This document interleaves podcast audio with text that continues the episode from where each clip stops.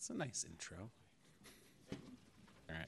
Good morning, everybody. I'm calling our TJPA Board of Directors regular meeting of January 12th, 2023 to order. Um, I'm Rafael Mandelman. I am the vice chair. I am sitting as chair today because our, our real chair, Chair Gee, uh, cannot be here. This board meeting is being held in person at San Francisco City Hall. Members of the public may attend the meeting in person, watch on SF cable channel 78, 28, or 99, depending on your provider, or visit the SFGov TV website at www.sfgovtv.org to stream the live meeting. Madam Secretary, please call the roll. Thank you, Vice Chair Mandelman. Uh, Prior to taking roll, I'll go ahead and note that Directors Forbes, El-Tawansy, and Chair Gee are absent, and thank you to Vice Chair Mandelman for presiding over the meeting. With that, uh, Director John Baptiste. Present. John Baptiste present. Director Lipkin. Present. Lipkin present. Director Shaw. Here. Shaw present. Director Tumlin. Here. Tumlin present, and Vice Chair Mandelman. Present. Mandelman present as well. Um, Directors, you do have a quorum. Shall I call your next item? Please do. All right. Item three is communications. And directors, um, at this time, we'd like to note the process for members of the public to make public comment. Members of the public may comment on the meeting during public comment periods in person or remotely. Uh, in person public comment will be taken first. Remote public comment will be taken after. The public comment uh, call in line is printed on the agenda, and dialing instructions should be scrolling at the bottom of the screen on SFGov TV. Are there any other communications? Seeing none, I'll call your next item. Yeah. Item four is Board of Directors new and/or old business, and directors, I'm not aware of any. Seeing none, I'll call your next item. Item five is Executive Director's Report. Good morning, directors. Happy New Year. Nice to see you all back here in City Hall. Um, before I start my, my report, I want to extend a few congratulations. Uh, first to directors Mandelman and Shaw for your reelection and swearing into your respective boards, as well as yesterday, uh, Director Mandelman uh, being sworn in again as uh, chair of the San Francisco County Transportation Authority. Um, also, Chair Gee, who's not with us here today, um, was recently elected chair of the Caltrain board earlier this month, uh, as well as being elected as Redwood City's mayor this cycle. So we've got a lot of uh, great leadership here on the board. Um, also, congratulations to Director Tumlin and the entire SFMTA for their full opening of the Central Subway project, uh, which is going to connect some of the city's communities um, and bring our diverse neighborhoods together. So that was looked like a fantastic event. I was sorry to miss uh, over the weekend. Uh, on the staff level, I want to extend our congratulations to Ed Sum, our new chief engineer, um, who's uh, going to be taking the position that Dennis Tershon will be uh, has just vacated yeah, um, as his uh, his retirement, um, and also to welcome Becky Mincio, um, our new project controls director, who joins us from HNTB, where she was a consultant to the Link 21 project. She started on January 3rd and is familiar with the project and is getting up to speed very quickly. So we're very excited to have her uh, engaging with the team um, and our colleagues at the FTA. So, as we start the new year, um, and I mark the end of my first year with the agency, uh, we look back on a busy 2022. Um, we welcomed over 30,000 attendees to the park in 2022, hosted more than 600 free activities and special events combined including the holiday activities we offered last month that brought over 2,000 people to the park over two weekends. Uh, it was great to see many of you at our holiday park lighting, and we had about 1,500 uh, people attend the three day Winterfest the following weekend. Last year, we defied the downtown narrative to help four tenants open their spaces, uh, including Happy Lemon, Venga Empanadas, Kaiser's First Care Essential Facility, and you really should stop by there and see their um, innovative prescription vending machine uh, next time you're at the center. And our latest edition, Barebottle Brewing's new container tap room, which just opened last month in the main plaza of the park. So uh, you can come get yourself a drink um, up in the beautiful uh, rooftop park. We continue to have over 90% of our spaces leased, and Facility Director uh, Ari Walsh will provide more details in his update shortly. We continue to be committed to the reinvigoration of the neighborhood and downtown's SF economic recovery. We look forward to wel- welcoming more riders to the center and are excited for the upcoming dining options opening up this quarter and the new park programming season of public activities offered to the 13,000 residents that live in the neighborhood. Finally, uh, we've advanced the downtown rail extension project through 30% design, um, and uh, towards the end of the year, rebranded it as the Portal. With the newly rebranded name, we look towards advancing through the Federal Transit Administration's capital investment grant process by seeking your authorization to request entry into the engineering phase at our next meeting in February. The team has been steadfast and focused on ensuring we meet our technical milestones, along with our funding milestones, as we advance this important program to unlock up to half of the project's total costs. Um, We continue to pursue a number of funding sources for the portal project, which include at the state level a $60 million application we are preparing uh, for the state's cap and trade program, uh, the Transit Intercity Regional Capital Program, Cycle 6, which is due in early February. These existing funds uh, were maintained in Governor Newsom's January proposed budget, and we're happy to have the Metropolitan Transportation Commission's endorsement for our application. The governor has proposed to cut funding for the TIRCIP program in the next two fiscal years, and we're coordinating with our partners at MTC and our state legislative advocates to advocate for restoration of this funding, uh, as well as a legislative strategy for, help us, for helping us meet our local matching funds for the FTA CIG submission.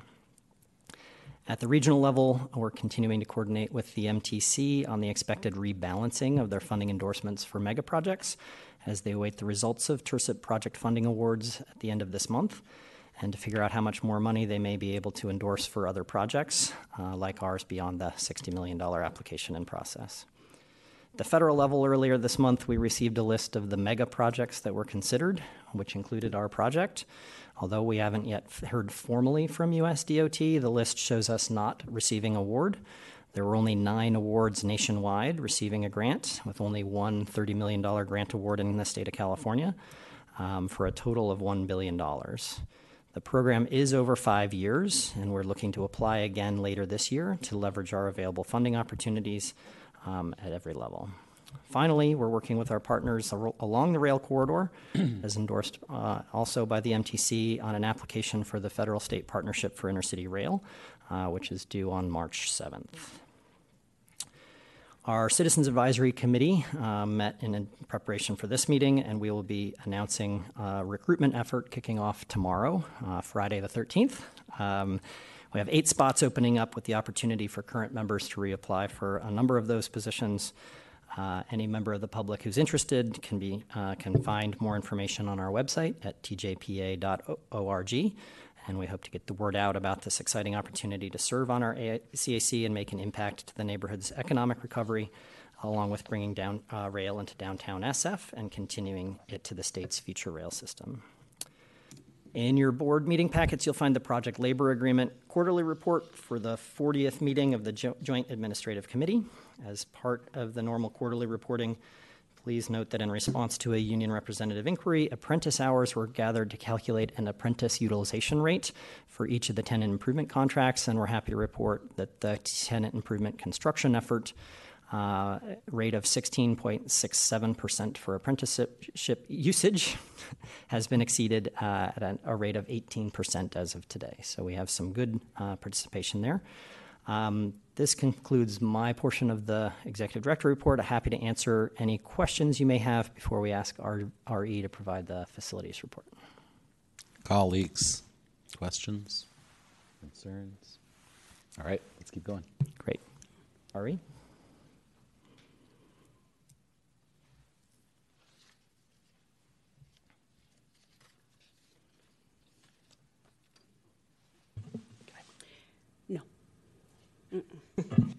Uh, good morning, uh, Chair Mandelman and directors. I'm Ari Walsh, the TJPA facility director. It's my pleasure to be here with you this morning. For our facility operations update uh, in January, we were excited to host some lovely uh, holiday festivities uh, last month. Uh, the main ones would include Winterfest and then our holiday lighting. Uh, you'll see some familiar faces here um, when we welcomed over 500 uh, people to the Salesforce Park on December 9th, with, uh, as uh, Director Vandewater mentioned, 1,500 the following weekend for Winterfest. Some of our popular programs in December, despite the wet weather, were Zumba, midday music, and Toddler Thursday as usual. Park attendance is uh, trending upwards in the right direction, again, despite some wet weather and the holidays in December. Uh, but we are going in the right direction, and we expect these numbers to improve even more in 2023. Our winter programming is uh, officially kicking off. We have eight weekly programs and three monthly programs. And, in addition to the ones you see here in the chart, uh, we'll also be featuring a poetry series on Thursdays, and the Scottish Fiddlers in March will be also joining us. So be very nice to complement Barebottle in the Salesforce Park. New programming, which I'm especially excited to announce and discuss. Uh, we've got some nice mellow things like meditative silent disco. We have the mission's very own Banda Sin Nombre, who plays uh, folk music from around the world. They also put on drag shows and other festive events uh, that I'm just, again, really excited to, uh, to check out. We've also got engaging math circles that I wish were around when I was a kid. Um, they're, they're actually very cool and um, really gets the whole family and kiddos involved in um, great educational type events. Upcoming events. So in February, coming right around the corner, we have SF Beer Week kickoff happening in Salesforce Park. And that'll be occurring from noon to 5 p.m. We'll have some live music there and uh, two ounce tastings from more than 20 breweries all over California. So, very excited to see who shows up for that. Uh, we'll also have uh, many restaurants within the center serving food, which will be great. Uh, we've also got empanadas up on the park all the time, uh, but we'll be especially present here uh, during this event. And more info to come, but tickets are on sale now, and we encourage you to go take a look. Uh, you've noticed that we've had some severe storms uh, over the last couple weeks. I believe we've had actually more than a foot of rain since the 26th of December, which is uh, welcomed, I will say, but a, a, little scary as a facility director. We've uh, had great teams on site. We've all been walking the center, uh, really uh, focusing on the teamwork here, and we have proudly no reported incidents. We're not out of the woods yet. We've still got some more storms to hit us, um, but we are taking a look and making sure the park is number one safe, but number two, if there's any damage, that we're addressing it right away. And if I didn't say it earlier, there's no reported issues. Uh, ridership. So um, some of the major rider or major operators have not uh, published data for December. It's the, the holidays are wreaking a little bit of havoc uh, with the weather in early January, um, but we expect those to be out soon. Uh, we did pull together some data nationally and compared it with the Pacific region, and is showing uh, some tapering in December, especially uh, with some spikes due to holiday volatility, which is expected. Retail leasing updates. Uh, as I mentioned a few times before, Barebottle Brewing is now open. Uh, they're open 12 to 8 p.m. with the final call or last call at 7 p.m. And also, as mentioned, they've got some uh, four different flavors of empanada, if I'm not mistaken. And yes, I've tried them all. They're great. Uh, retail updates coming soon. Uh, Charlie's Philly Steaks uh, actually passed their uh, fire test this morning, uh, as a couple hours ago. So uh, they just need to complete their hiring, which I should do a plug for them. They are now hiring and expect to be online in the coming weeks. Shortly behind them will be Per Diem and Tycoon Kitchen. Uh, they're wrapping up a few little items and should be uh, performing their inspections also in the month of January. Uh, I want to say next week, but I don't know 100%, so it'll be in, in January, but very soon. Uh, 2023 openings Via Vi, Dim Bows, Juice Bar, Show Market, which will be on the ground floor, and then uh, the Show Restaurant, which will be up in the park. Uh, and then we've also got Poke House. We haven't figured out their exact uh, launch date yet, uh, but we're hoping it's going to be either Q2 or Q3. And to show some nice images, uh, Charlie's is raring to go. They're now hiring signs out front. Per Diem just completed their flooring. I'm not sure if they meant it to look like Warriors colors, but I am a big fan of it. Looks great. uh, Tycoon Kitchen right next door. And via Vi, the top picture is the rendering, and the most recent item that they've updated is the walk in cooler on the right there. And that concludes my updates. I'm happy to answer any questions or address any concerns. Colleagues. Gratitude. Thank you. Thank you. what else you got for us? This concludes the executive director's report, and we're ready for the next item if there's no further questions. We'll just go ahead and check for public comment um, move before moving on. Uh, Scanning the room. I don't see any members of the public that wish to comment on the executive director's report. Uh, Taking a look online. Giving that a moment. And we do have one member of the public that wishes to provide public comment. Moderator, if you could please let the caller in. Hello, caller, please state your name. Your two Hi, minutes. this is Jim, Jim Patrick with Patrick and Company. I wanted to uh, address the uh, project labor agreement and the fact that it's the policy uh, of the board to pay the highest wages possible. And I think that's a poor public policy. It's like uh, having a policy to pay the highest profit for uh, any contractor uh, or any service provider.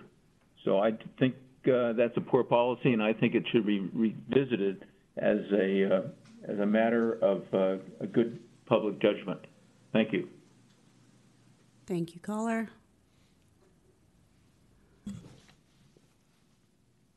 Checking to see if there are any other members that wish to provide public comment.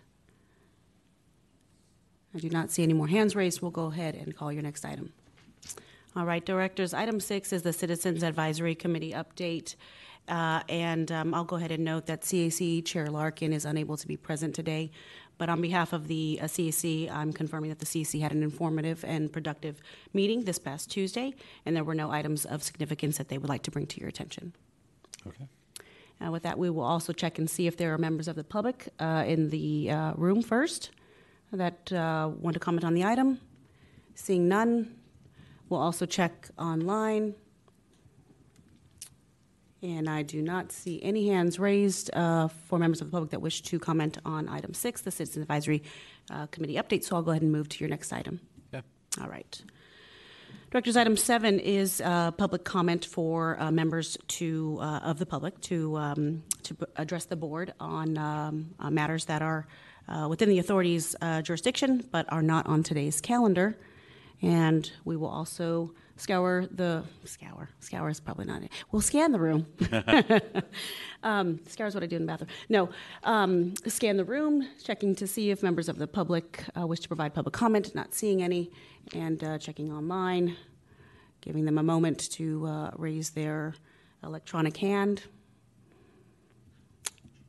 Seeing no members of the public wishing to comment on item seven, we can go ahead and move into your consent calendar. Great. All right. Uh, Directors, your next item is the consent calendar, where all matters uh, listed are considered to be routine and would be acted upon by a single vote. There would be no separate discussion of the items unless a member of the board or the public so requests, in which event the matter would be removed from the consent calendar and considered separately. And Directors, I've not received any indication that a member of the board or the public wishes to have any items considered separately. Um, However, I will s- scan the room and check for public comment uh, before checking online. Seeing no members in the room wishing to comment, checking online. There are no members of the public that wish to address you on the consent calendar, and no members of the board uh, wishing to have items considered separately. I'll go ahead and read your items. Item 8.1 is approving the minutes of the December 8th, 2022 meeting. Item 8.2 is approving the continued use of teleconferencing technologies for COVID-related health reasons for meetings of the legislative bodies of the TJPA pursuant to the provisions of Assembly Bill 361. Item 8.3 is authorizing the executive director to execute First Amendments to lease agreements with Dim Baus for two commercial retail spaces on the first floor of the Transit Center for Dim Baus Restaurant and for Juice Bar, consistent with the previously adopted retail commercial leasing strategy to address COVID 19 impacts to tenancies. Uh, That is your consent calendar. Great. Thank you, Madam Secretary. Uh, Is there a first? Move approval. We John Baptiste. And a second. All right. All right, with Please the call the first roll. and a second, uh, Director John Baptiste. Aye. John Baptiste, aye. Director Lipkin. Aye. Lipkin, aye. Director Shaw. Aye. Shaw, aye. Director Tumlin. Aye. Tumlin, aye. And Vice Chair Mandelman. Aye. Mandelman, aye. The consent calendar is approved. Go ahead and move into your regular calendar. All Please right. do. I'm excited and pleased to uh, call your next item. Item nine is appointing Andrea Miller to the position of Chief Financial Officer for the TJPA, and Adam Vandewater, our Executive Director, will present the item. Directors, we're excited to have uh, Andrea Miller with us here today as your consideration uh, with a resolution to appoint as our Chief Financial Officer. Um, As you know, the CFO is responsible for the financial activities of the TJPA, um, including management of the finance team, debt financing, budgets and budget monitoring, financial systems and reports, project cash flow monitoring, project reimbursements, and payroll and audits. So we're quite excited to have uh, Andrea here with you today. Um, following extensive outreach over the last several months, uh, we had 23 individuals submit their resumes and letters of interest for the uh, position. Ms. Miller stood out among the applicants and was the unanimous selection of the interview panel and TJPA leadership. Her mix of strong technical skills, extensive finance and capital program management, political acumen, can do management style, and enthusiasm for the vision of the Transbay program set her apart as the best fit for the position of CFO for the TJPA. Her expertise lends well to delivering on the vision of the program and makes her the best fit for the position of the Chief Financial Officer. She has 25 years of combined experience in public, private, and nonprofit sectors, and most recently worked at, the East Bay Municipal Utilities District as their controller and held financial management roles in several East Bay cities, including the cities of Pinole, Pleasanton, and Richmond. Ms. Miller's resume is attached for your review, as well as the resolution recommending her for your consideration. Um, and she's with us here today. Andrea, would you like to say a few words? Good morning, members of the board. Um, It is an honor to be here in this beautiful historic building this morning um, to uh, hopefully receive your um, uh, approval of my appointment to the Chief Financial Officer position. Um, I look forward to working with each of you through the Executive Director and uh, Chief of Staff, and I'm really excited to be here and joining TJPA. Thank you. Thank you, Ms. Miller. Thank you, Director Vandewater. Um, colleagues, any comments or questions? Seeing, mm, well, maybe Why seeing. don't, I was just going to say, I was going to recommend we move forward with this, and I've heard good things, and so I look forward to working with you, so thank you. Thank you. Go. And if that's a motion, I will second. All right, we have a motion and a second, but we need to do public comment, I believe. Very good. Yes, uh, we will scan the room. Why I keep wanting to say scan- Scan the room for public comment. I uh, see no members of the public wishing to provide comment uh, online. Uh, We have no electronic hands raised. Uh, So with that, first and a second, I'll go ahead and do a roll call vote. Director John Baptiste? Aye. John Baptiste, aye. Director Lipkin? Aye. Lipkin, aye. Director Shaw? Aye. Shaw, aye. Director Tumlin? Aye. Tumlin, aye. And uh, Vice Chair Manaman?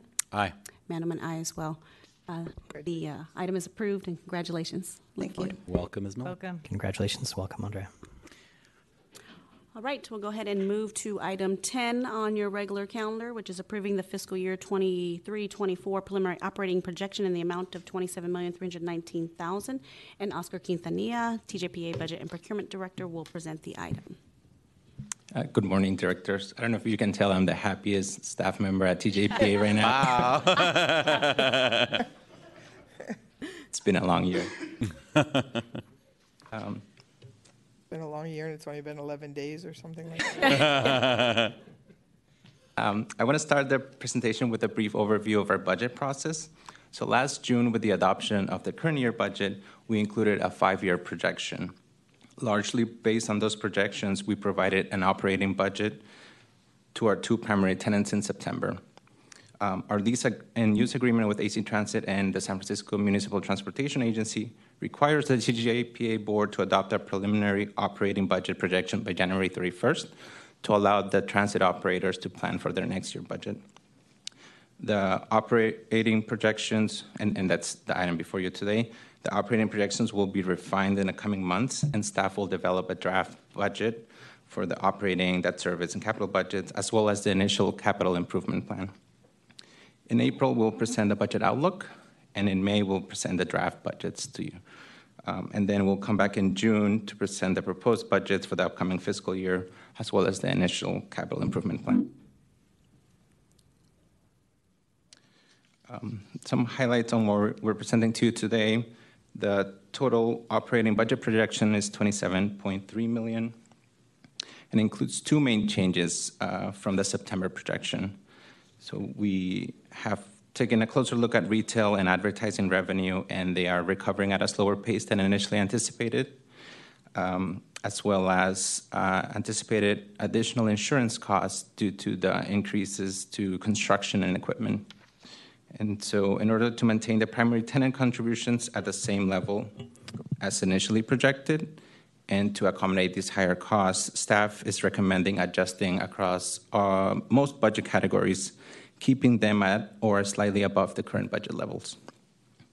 We recognize that with um, even with this adjustment, there's a growth or an increase in the primary tenants' contributions year over year, and it's primarily due to us fully spending the federal COVID relief funds.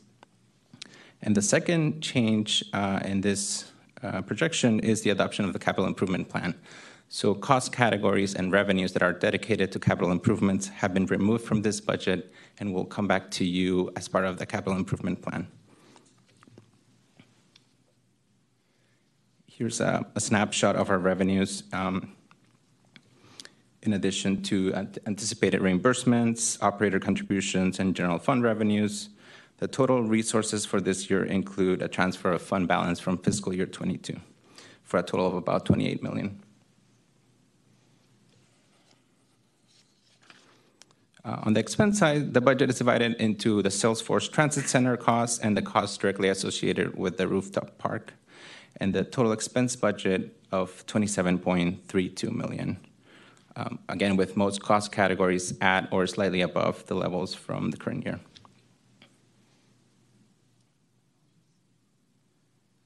And with, with this operating projection, we are recommending transferring the remaining fiscal 22 fund balance to our operating and maintenance reserve, increasing to 5.78 million, which is about 21% of the variable expense budget. Um, as we've told you in the past, like we're slightly and slowly making progress towards that 25% board adopted goal. Um, and as we describe in the staff report, we're closely monitoring RM3 and, and the resolution with RM3. So through the end of 22, we have identified $4.5 million in expenses that are eligible for reimbursement from RM3 should MTC um, have a favorable outcome on that, on that lawsuit. And we, what we would recommend is using some of those reimbursements to fully fund the O&M reserve to the 25% uh, board uh, approved level. And this 25% is in line with FTA guidance of having three months of operating cost in reserve. During this budget process, we're also preparing a contingency plan should uh, MTC not have a favorable outcome on RM3 or it's continued to be delayed. So uh, we'll come back to you with more information in March, in, in April, and May on, on what we're planning to do, if that's the case. And with that, I'd be happy to answer any question. Thank you. Dr. Shaw. Thank you.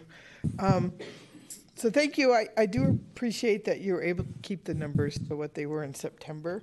Um, and I and I understand as we approved earlier some abatements in some of the lease processes. Um, but I got to say, things are not recovering as quickly as all of us would like.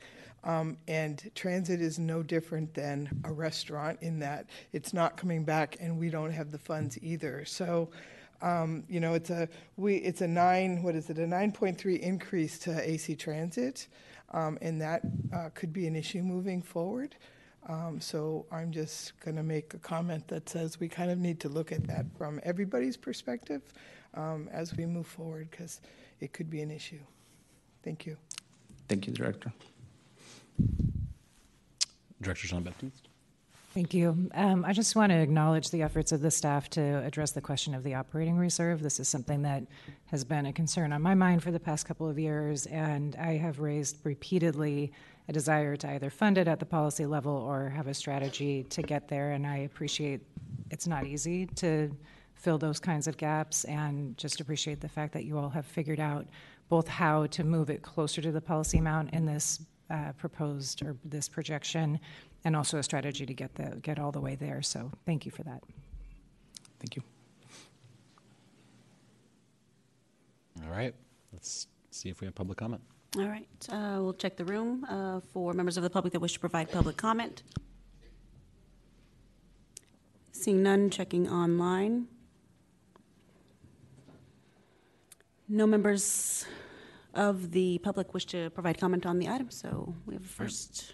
Is there a motion to approve this item? Moved by Jean Baptiste. So moved. Second, Second. seconded by Lipkin. Um, Madam Secretary, please call the roll. Thank you very much. With that, uh, Director Jean Baptiste. Aye. John Baptiste, aye. Director Lipkin. Aye. Lipkin, aye. Director Shaw. Aye. Shaw, aye. Director Tumlin. Aye. Tumlin, aye. And Vice Chair Mandelman. Aye, Mandelman, aye as well. Item 10 is approved. We'll go ahead and call your next item. Please do.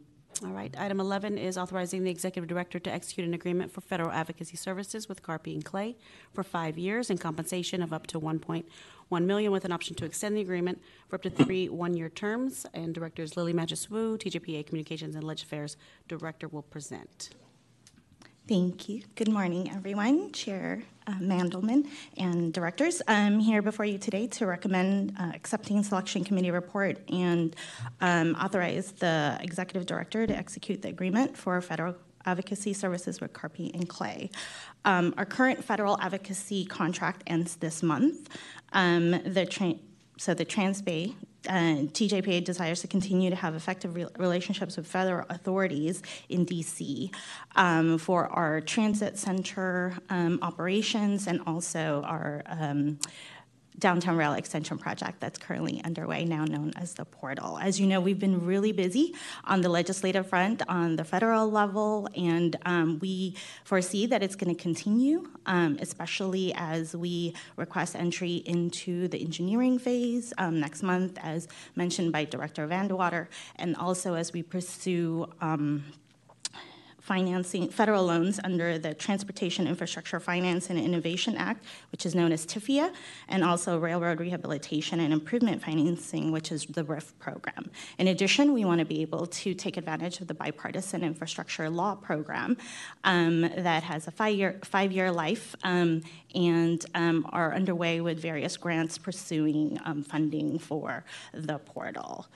Um, thus, uh, we recommend that you um, approve this recommendation as the selected firm brings a bipartisan team of government relations professionals with decades of experience representing in DC. They actually have served with us for the past 15 years as well as our federal advocates.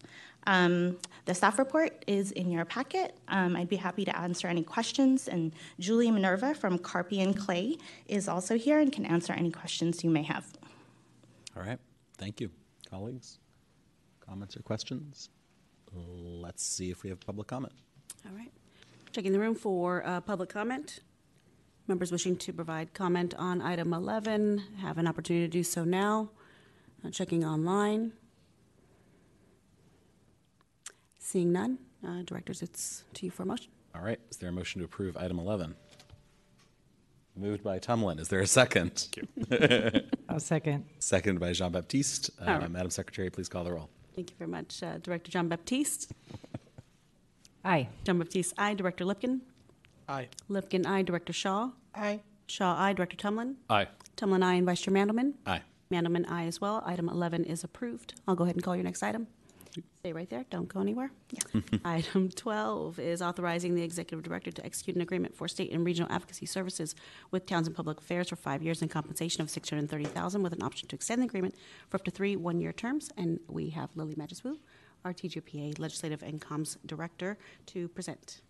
Good morning again. Um, similar to the federal advocacy contract, the current state uh, um, contract expires this month. We recommend um, Townsend Public Affairs for um, this new contract to um, ensure that we have representation in Sacramento. Um, as mentioned, there is upcoming uh, interesting um, budgetary considerations on the state level and also for the transit center in terms of operations and for the portal as we move forward. So, a robust um, federal program is complemented by a robust state and um, regional advocacy program, and we recommend you um, support this uh, contract. The report is in your packet. Oh, I forgot to note Townsend Public Affairs has been serving with us for about 12 years, so they will continue that effort. And so, with your approval, of course, I'm happy to answer any questions. And Nicola DeLuca, Vice President of Townsend Public Affairs, is here to answer any questions you may have. All right. Thank you, colleagues. All right. Let's see if we have public comment. All right. Members of the public may provide public comment if there are any in the room. Seeing none. Right. Seeing none online as well. Directors. Okay. Uh, is there a motion to approve item 12? So moved. Direct. Thank you, Director Lipkin. Second. There's a second from Tumlin. Madam Secretary, please call the roll. Thank you, Vice Chair. Uh, with that, Director John Baptiste. Aye. John Baptiste, aye. Director Lipkin.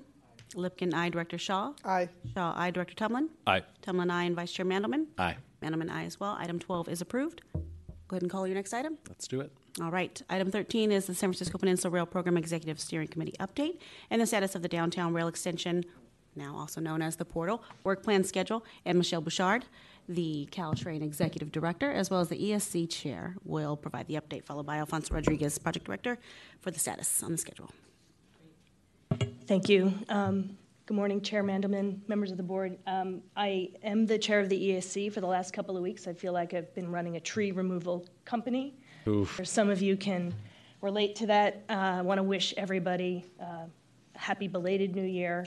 Um, you know, we have reported over the course of the last year just uh, at a breakneck pace, excellent progress on the portal project. Uh, and we are going to continue that momentum into 2023. So I just wanted to give you a brief report on what we talked about over the course of the last month. Uh, and then I will hand it over to Alfonso for an update on the schedule. Um, so the item before you today is, is uh, we're going to be requesting your adoption of a California Environmental Quality or CEQA addendum to the Transbay program, uh, addressing modifications to the downtown rail extension project. These modifications were developed from the phasing study, uh, which has previously been presented here, and the operational analysis work conducted by the IPMT in 2021. Uh, and it was previously also presented to the ESC, Uh, and we approved that as well as this board did. The ESC received a presentation last month on the CEQA study, and it forwards its recommendation to the board to adopt the addendum. You'll also receive a briefing on an ongoing companion NEPA evaluation being advanced in collaboration with the FTA. Um, I will ask Project Director Alfonso Rodriguez to provide a look ahead of activities that lie ahead, including the work associated with developing the project procurement strategy generated by the board adopted project delivery study. So that concludes my very brief remarks. Alfonso, if you will join me. Thank you, Chair Bouchard. So good morning, uh, Chair Mandelman, board members. I'm going to just go through the slide deck that's, whoops, it's not up. It, it, Oh, okay. Um, briefly, because it looks largely like what you saw last month, but it is our intent to bring this back before you monthly, and in future presentations, we'll further expand the balance of the year. Uh, what I want to point out or draw your attention to is uh, next month, as Adam alluded to, our, our executive director, is going to be a very busy month. In fact, it marks a milestone where the project team will be appear, uh, requesting your authorization to allow us to request entry to the next phase of the Federal Transit Administration New Starts program. And that represents a big milestone to the project.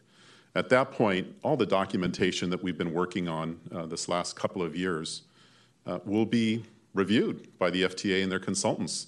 And then we engage with them in the following six months to ensure that we were both aligned with the plan, the cost, the schedule, the estimate, so that when we request our grant, which is presently anticipated for August of next year, we're aligned on, on all of those elements, and that matter will come back to you. Um, another item that we modified in the look ahead is that we're going to be bringing before you next month also a request to approve a, an um, MOA with Caltrain, which will allow them to assign a project manager to work with us as we develop the Caltrain rail yard infrastructure relocation required for the downtown for the portal project. And so that's a new item that's on the look ahead, but it'll be coming before you in February. So um, I don't think. Right. I'm sorry, one last new item that appears next month, and that's an amendment to our general engineering uh, consultant contract.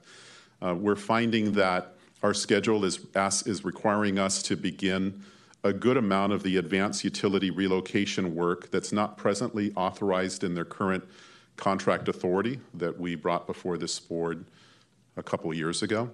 Uh, so that matter will be coming before you for consideration. Pretty much the rest of the activities that will be appearing before the board remain the same.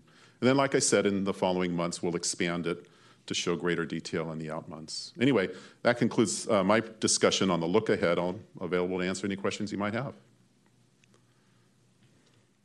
Colleagues? Only, thank you. Um, the only question I have, oops, wherever that went, um, is the MOU or MOA that we're doing with Caltrain is something that that was always planned, or is that something new? So, uh, are you referring to the one that appearing in February? Yeah. Or yeah, um, no, it wasn't. Uh, we in in our we've been working very closely with Caltrain and their staff to um, advance all of the work that needs to be advanced before we start awarding the big contracts. And what we feel is appropriate and necessary is to um, provide, is to allow Caltrain to assign a project manager because the work that we plan on doing in the rail yard is, is on live track operations. And so we totally appreciate and understand the fact that they need a representative embedded in the design team to make sure that what we're designing meets their criteria and their operating parameters because, like I said, it's a live, uh, there are live track operations that we're going to be working next to. Yeah, and I totally understand that need too, so I support that. I just wasn't sure if the if the funding available for that was something that had been planned or if this is new funding we have to come up with. No, it, would, it, it represents funding that's already been um, included in the project budget. It's just allocating a, a, portion of it. We have always planned on having an operations staff person um, that is knowledgeable of Caltrain standards to be assigned.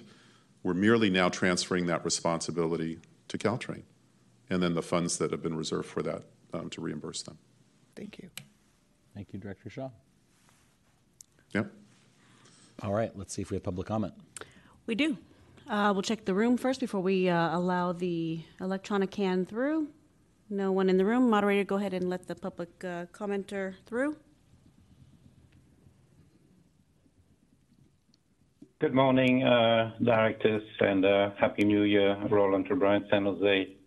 Um, I do have um, a couple of comments here, which are essentially preempting my comments on the next item. Uh, with regards to the uh, re reimbursement and agreement with Caltrain, when I initially designed the PAX 11 years ago, the objective was to have zero impact on Caltrain operations. And hopefully, um, we're going to be uh, considering this um, in the not too distant future. Um, at that point in time, it's, unclear why we will have to get into, into this agreement. You will actually see on the next item that Caltrain uh, provided information that was basically violated Caltrain engineering standards.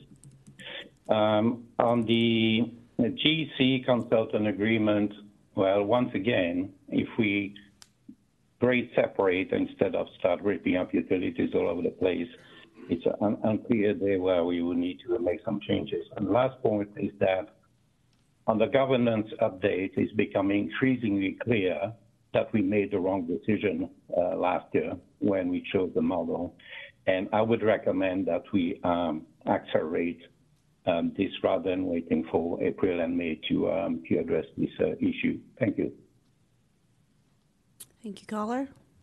That concludes members of the public that wanted to comment on that item. This is information, so we can go ahead and move into your next item. Great. All right. Thank you, Alfonso. Thank you, Director Bouchard. All right, Alfonso, stay right there. Yeah, Uh, Item 14 is adopting the addendum to the Transbay Program 2018 Final Supplemental Environmental Impact Report, adopting and incorporating into the Downtown Rail Extension Project all of the revisions to four previously adopted mitigation measures as presented in the addendum, adopting the revised mitigation monitoring and reporting program under the California Environmental Quality Act, and approving the revised uh, Downtown Rail Extension Project analyzed therein.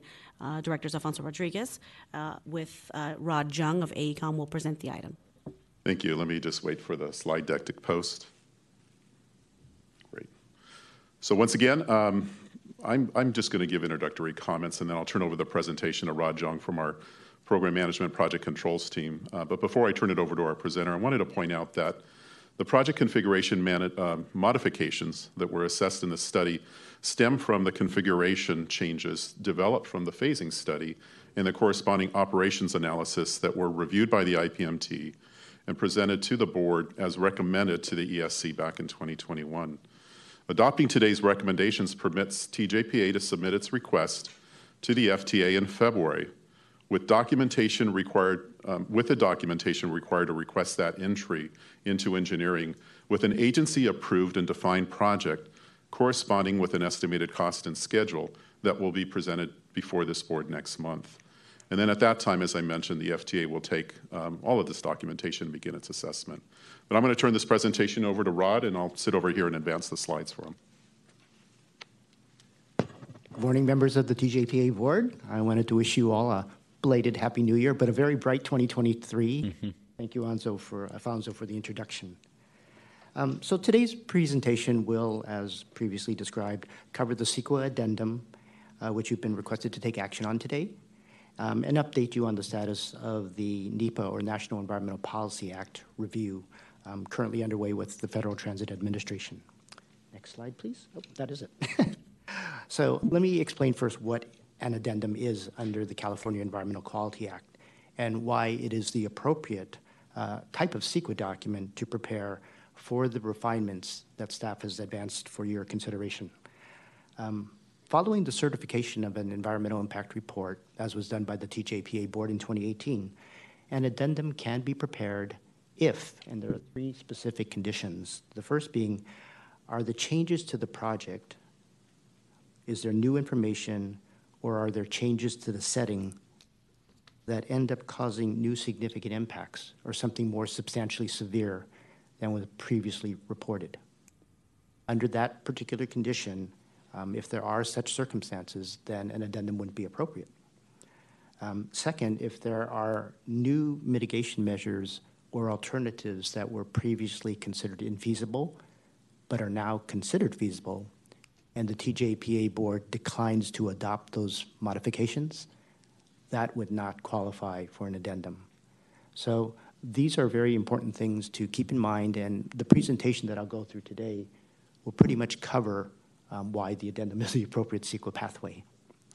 So the analysis that was performed shows that more extensive environmental analysis, such as a supplemental or subsequent environmental document, are really not needed. And the prior environmental document, that, that was certified in 2018, remains valid and an addendum is appropriate. So, as a preview to why the project changes can be addressed in an addendum, it's helpful to quickly review some of those changes. And as, I, as Alfonso begins to advance the slides, you'll note that most of the project changes involve deferral, and in this case, elimination from the currently proposed project, um, or reductions in the size and scale of operations that were previously approved. So, next slide, please. So, I'm going to cover the project changes quickly, um, but they're organized into various sub areas that comprise the corridor. The first area is around the Salesforce Transit Center, where project changes involve an underground pedestrian connector, an intercity bus facility, an associated taxi staging area, and an extended train box. As shown in this slide, um, particularly on the left hand side, or I'm sorry, on the right hand side, there are all cap letters or words that are in capital letters. Those will emphasize the nature of the change that's being proposed as part of the action for today. Next slide. This, this slide identifies the change to the mine tunnel segment along 2nd and Townsend Street. And in this segment, it's where the number of tracks would be reduced from three to two, thereby allowing a smaller tunnel. Next slide. Okay. The Caltrain station and rail yard is the only area where project changes would be greater in other words, the footprint or the size or the scale of operations are going to be larger than was previously approved in 2018. It includes the 4th and Townsend Street station, where the footprint will be larger, and the tunnel stub box would be realigned so that more of it would occur along Townsend Street. But overall, sort of in net terms, the tunnel stub box had previously been designed on the Caltrain rail yard, and the new tunnel stub box would be shorter and would be less deeply constructed. Next slide. Finally, there is a sub area that is south of the Caltrain rail yard along the Caltrain mail, uh, main line along 7th Street. And in this segment, there was proposed or approved um, tracks needed for rail operations, primarily a turnback track and maintenance of way tracks. The proposed revisions call for those tracks to be shortened so that they no longer have to cross at grade at 16th Street and then extend further on to Mariposa. Next slide. So the analyses and, and, documentation before you demonstrates that these changes to the project do not result in new or substantially more severe significant impacts. This slide begins to show each of those different changes on the left-hand side and on the right-hand side, the implications in terms of new impacts. So the project components that, that are proposed to be deferred, eliminated, or reduced are shown on the left-hand side, as I mentioned, and they involve less construction and occupy a smaller footprint. The related construction and operational effects would therefore be less than previously reported. I wanted to point out in particular that the reduced Salesforce Transit Center train box would avoid land acquisition and displacement that had been identified in the previous document when the train box was going to be extended all the way across Main Street. Um, the reduced track work that occurs south of Caltrain, the rail yard, would avoid the significant pedestrian and circulation impacts that had been previously identified and for which mitigation measures were recommended and adopted. It would also avoid many of the transportation impacts or concerns that were raised by the city, by medical facilities and institutions, because of concerns about emergency access into the Mission Bay area, and a lot of the property owners who felt that there would be backups and queuing and congestion on the streets. So none of that would occur as a result of this proposed change. Next slide. So in contrast to the three components or four components that I just described, there is the expansion of the project footprint associated with the new entrance and exit pavilion at the Salesforce Transit Center. It's a very small parcel it's on TJPA property, um, and the effects would be minimal because it's essentially a, a piece of transportation infrastructure that would be part of the portal and would be surrounded by similar type uses. Um, on the other hand, there are design modifications to the 4th and Townsend Street station and the tunnel stub box, and these would result in greater construction related impacts, uh, particularly along Townsend Street for circulation, things related to air emissions and noise for properties along Johnson, uh, primarily between 4th and 7th Street. The station would require approximately 0.3 acres of the Caltrain rail yard, but the realigned tunnel stub box, as I mentioned, would offset some of these impacts because it would be smaller um, than previously approved. The significant construction impacts for these two project components are the same as identified in the 2004 and 2018 environmental documents and the most important thing to note is that the mitigation measures that were previously adopted from those environmental documents have been approved, have been incorporated into the Transbay program, and would apply to any new construction activities occurring at the rail yard or along Townsend Street. Those mitigation measures reduce the impacts to less than significant. And so it does not change the previous conclusions from the um, 2018 supplemental environmental document. Next slide. Okay.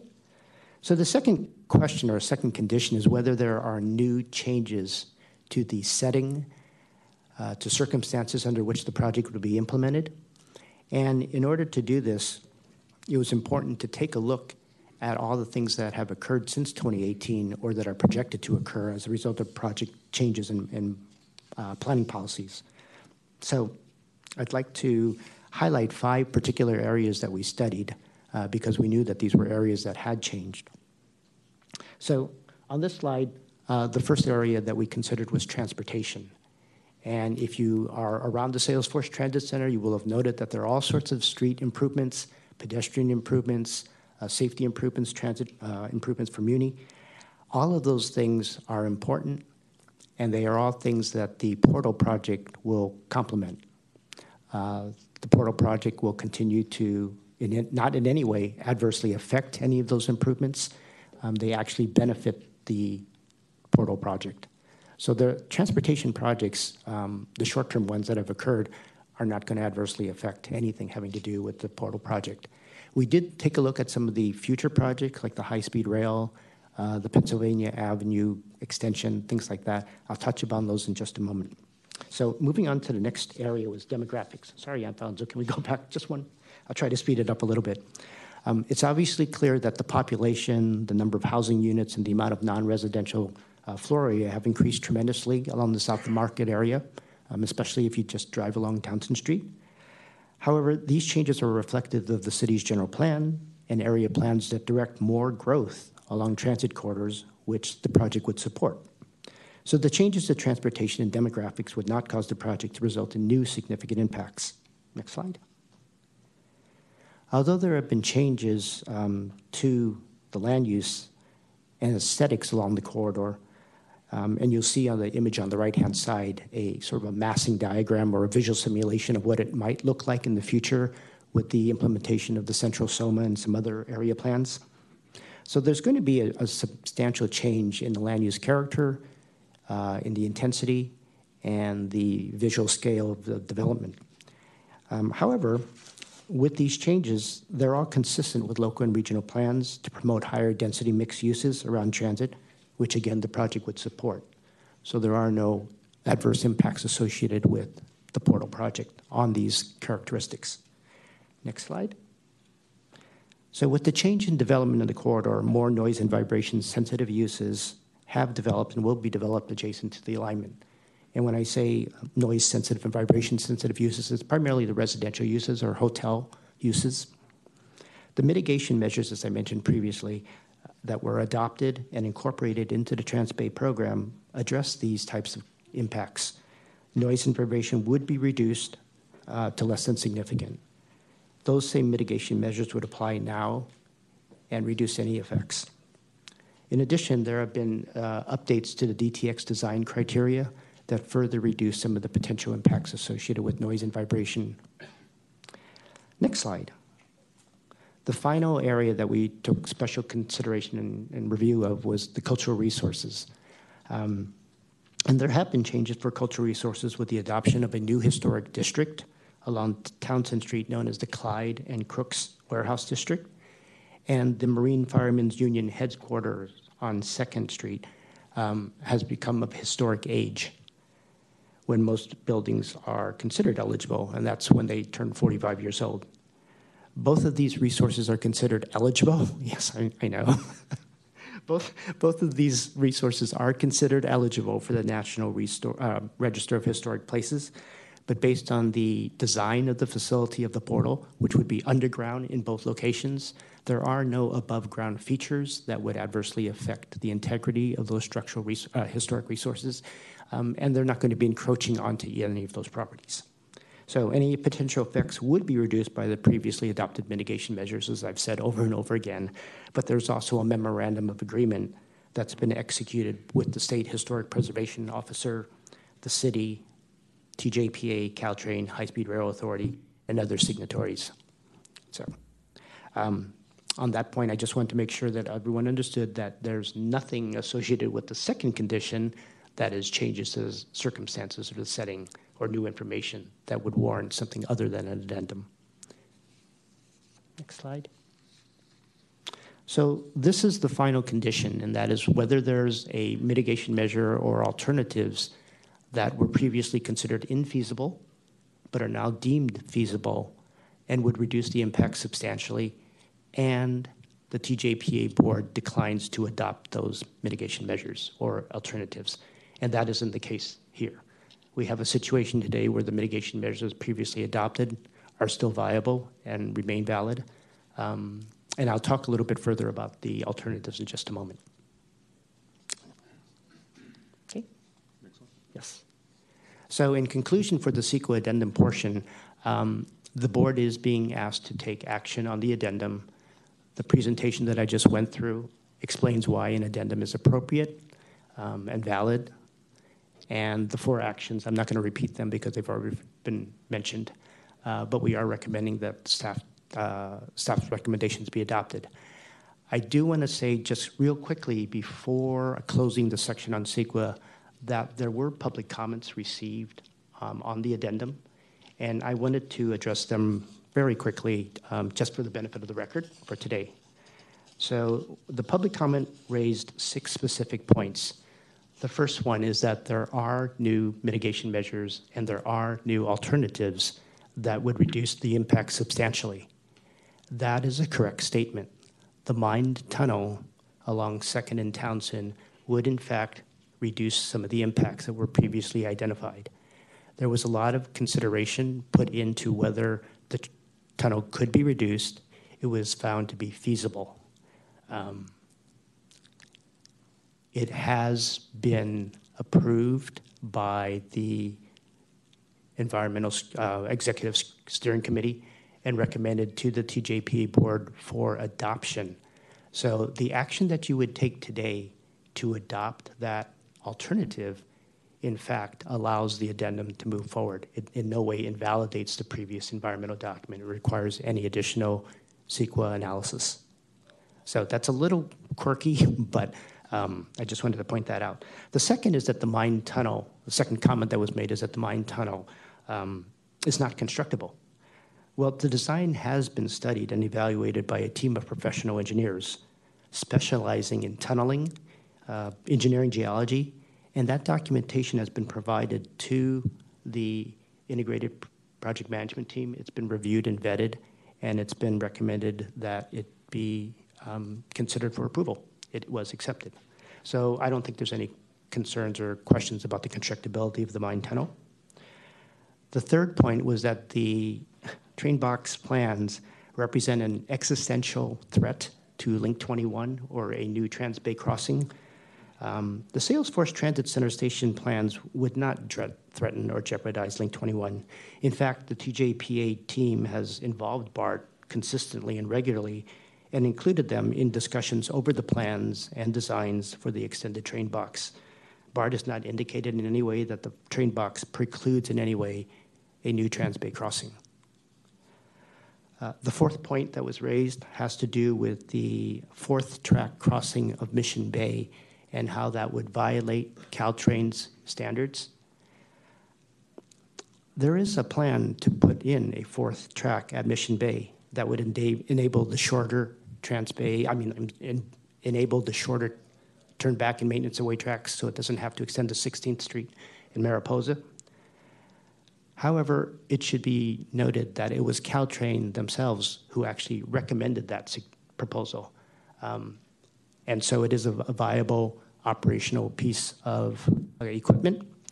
Um, Caltrain has also indicated that they are not using it for revenue service. They are not going to be operating it during the peak hour. So it is just for flexibility and operations for trains to move back and forth to the Fourth and King rail yard. The fifth comment that was made is that BART and Muni should take over immediately the underground pedestrian connector.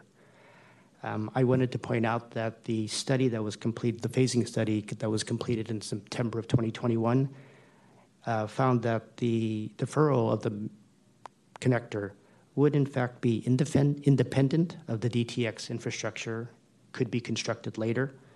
Its deferral would enable a cost reduction of up to $221 million, uh, plus the value of the right of way. BART has indicated and submitted written documentation that they have no objections to deferring the connector. It actually gives them time to go ahead and study their Embarcadero and Montgomery Station modernization plans to understand better the capacity and how to provide that capacity. And finally, the San Francisco Municipal Transportation Agency has volunteered an offer to assist with any kind of street level wayfinding uh, in order to provide for connections between Market and the Transbay uh, Transit Center. The final point is that the 4th and Townsend Street station represents a single point of failure um, I would like to point out that Caltrain and the high speed rail operational analysis that was conducted in 2021 proposed the current two track and three platform configuration that is included as part of the design. As part of that evaluation, there were a number of simulations that took into account both normal and perturbed conditions. So the perturbed conditions would be in, in the event of an accident. Um, they did those simulations and yet made the recommendation today for the configurations of the track because the track designs include crossovers at either end of the station that would allow for trains to continue to operate in the event of any kind of um, perturbed condition. So we don't see the designs that are currently before you as part of this evaluation in any way affecting the um, operations and the operation flexibility of the project. So I just wanted to make those points. And now I'll quickly move through the NEPA reevaluation because I know your time is short. Next slide, Alfonso. So let's talk about the National Environmental Policy Act. The basis for what is called a reevaluation, they're very, very similar to what the CEQA addendum requires. So in NEPA, the National Environmental Policy Act parlance, the equivalent of an addendum is the reevaluation. And the reevaluation um, simply asks, are there changes to the project? Are there changes to the setting? Are there changes to circumstances under which the project would be implemented? Exactly the same as CEQA. Um, so we have no basis to believe that there would not be a reason to go ahead and prepare the reevaluation. There are some slight differences, and they talk a little bit about whether or not the lead agency is moving into a new stage of approval or there's been a lapse of time. In this case, we are moving into the engineering phase and there has been about three years since the previous environmental document was approved by FTA. The analysis that's being prepared as part of the reevaluation demonstrates that the impacts associated with those changes and with the lapse in time do not rise to the level where there's a new significant adverse effect or substantially worse than previously reported. So the supplemental environmental impact statement remains valid. So just to give you a quick idea of what we are doing right now, or have been doing. Uh, next slide. Um, this slide shows the composition of the reevaluation that's being produced on behalf of the TJPA and being submitted to the G, TJ, um, FTA. So in there are basically four documents. There's the reevaluation itself, and then three supporting technical studies. Next slide. This gives you a quick idea of the timeline so as early as September of last year, we did submit the reevaluation and the technical documents to the FTA. They have provided comments and asked for some revisions. So as of November and December, we did go ahead and revise those documents, and they were resubmitted to the FTA. The FTA did ask that we engage in consultation with Native American tribes and with the State Historic Preservation Office. Those activities have also been done and completed. Um, so, coming this January and March, the Bright 2023, we do expect the Section 106 or the Historic Cultural Resources Evaluation to be complete uh, through SHPO, the State Historic Preservation Officer.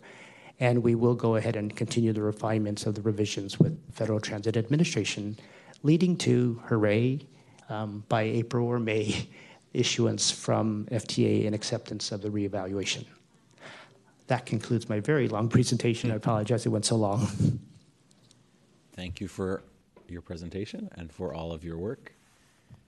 Colleagues, you want to talk? Oh, Director Lipkin. Thank you for the thorough presentation and the report that went with it. Having spent a lot of time with some CEQA uh, documents lately. Yes. Uh, and just to make sure, can you just confirm whether any of these changes would render any other alternatives that were previously found infeasible to now be feasible in, as you look at the revised designs that you're putting forward? Yeah, that, that was exactly the point I was trying to make a little bit earlier, but it got a little clunky. Um, yes, so previously, the two-track configuration for the mine tunnel, there were problems identified with it. And so the decision at the 2018 supplemental environmental document and approval went forward with three tracks.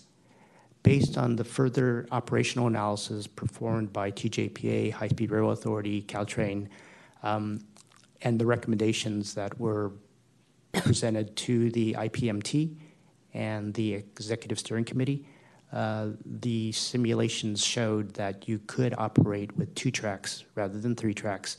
So that represents an alternative that was considered infeasible before.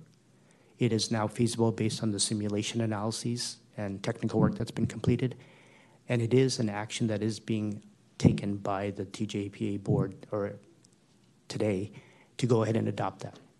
If it were the decision of the board to decline that recommendation, then there would be a basis to go ahead and do more environmental documentation because you would have to explain to the public why you found an alternative or a mitigation measure that could reduce impacts, and yet you're not taking advantage of that. Yeah, thank you very much. Sorry. Director Shaw. I have one question. On one of the slides you talked, and it had to do with the Townsend station, um, and it said something about it's moving the risk from the Caltrain maintenance yard to Townsend. What does that mean? Oh. So the original design for the tunnel stub box um, occupied more of the Caltrain rail yard. It was a larger facil- uh, com- piece of infrastructure. It's now being shifted so that it no longer occupies as much space on the Caltrain rail yard. In fact, most of it moves up onto Townsend Street, and there's a small sliver that remains um, along the northern perimeter of the Caltrain rail yard.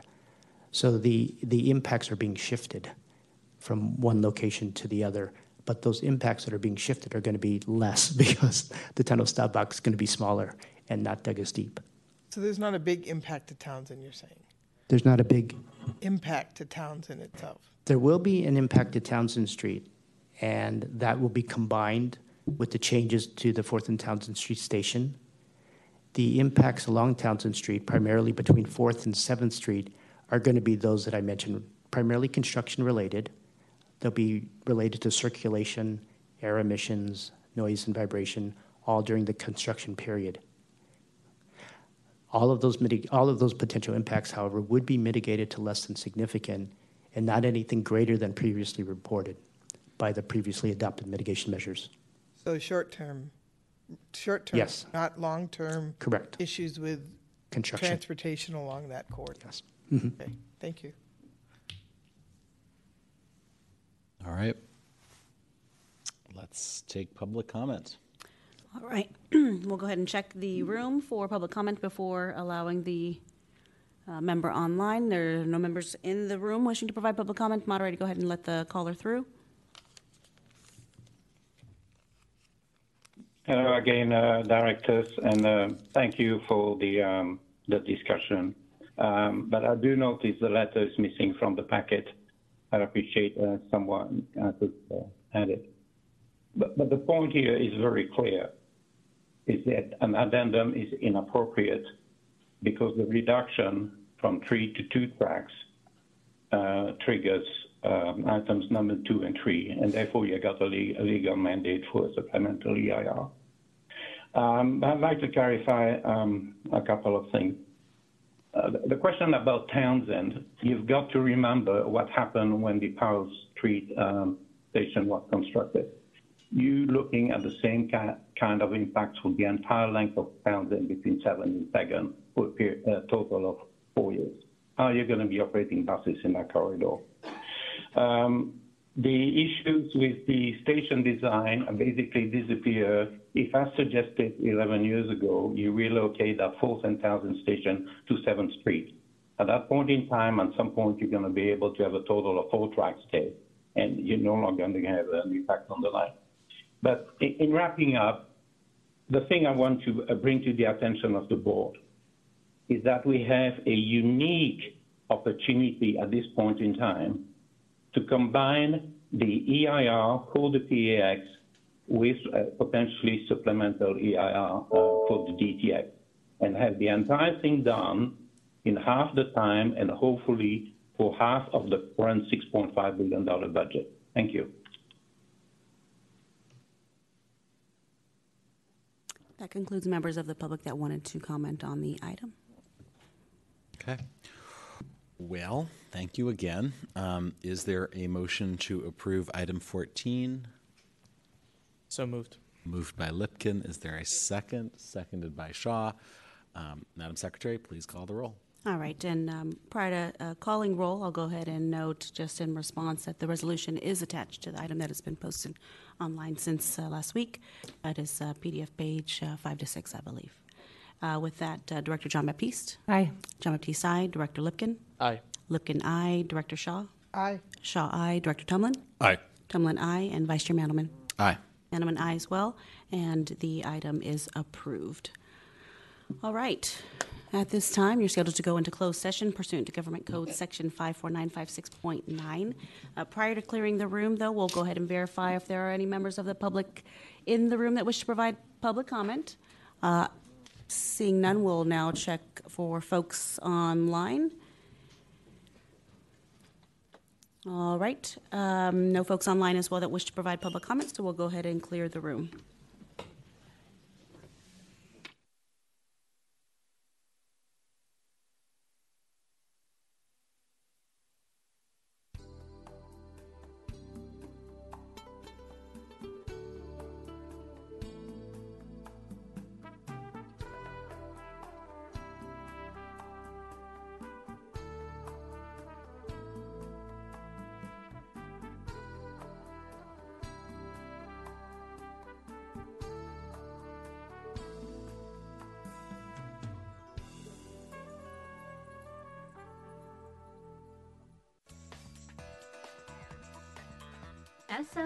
TV, San Francisco Government Television.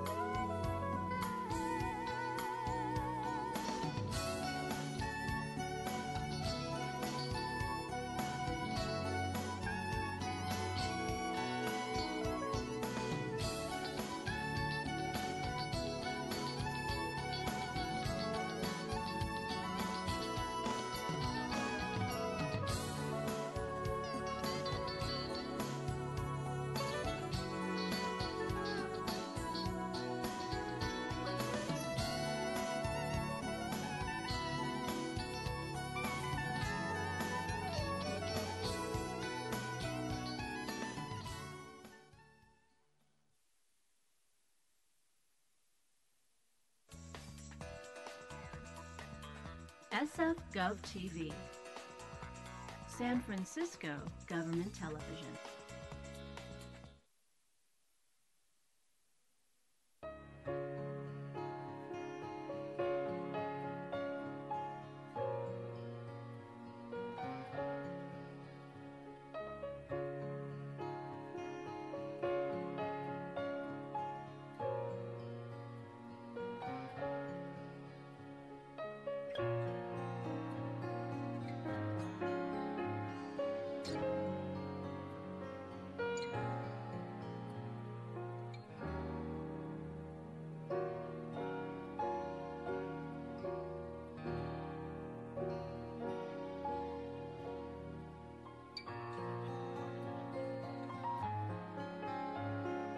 Thanks.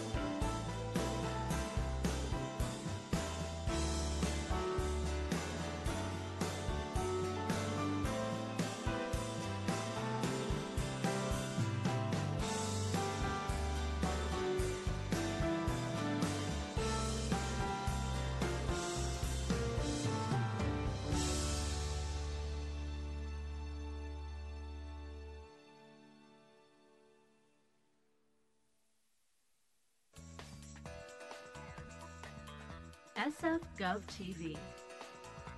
San Francisco Government Television.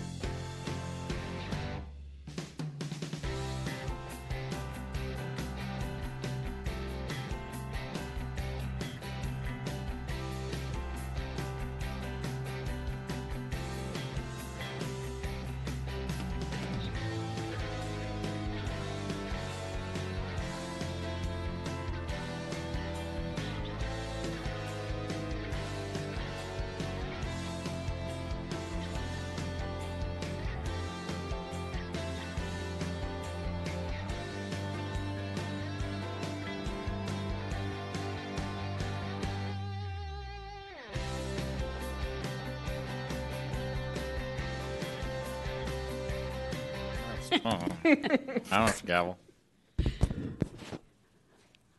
All right, the uh, TJPA Board of Directors meeting of January 12th, 2023 is back in open session. And in regards to item 18, announcement of closed session, there is no action to report. I'm confirming that there are no members of the public present uh, or online that would like to provide comment on the announcement of closed session.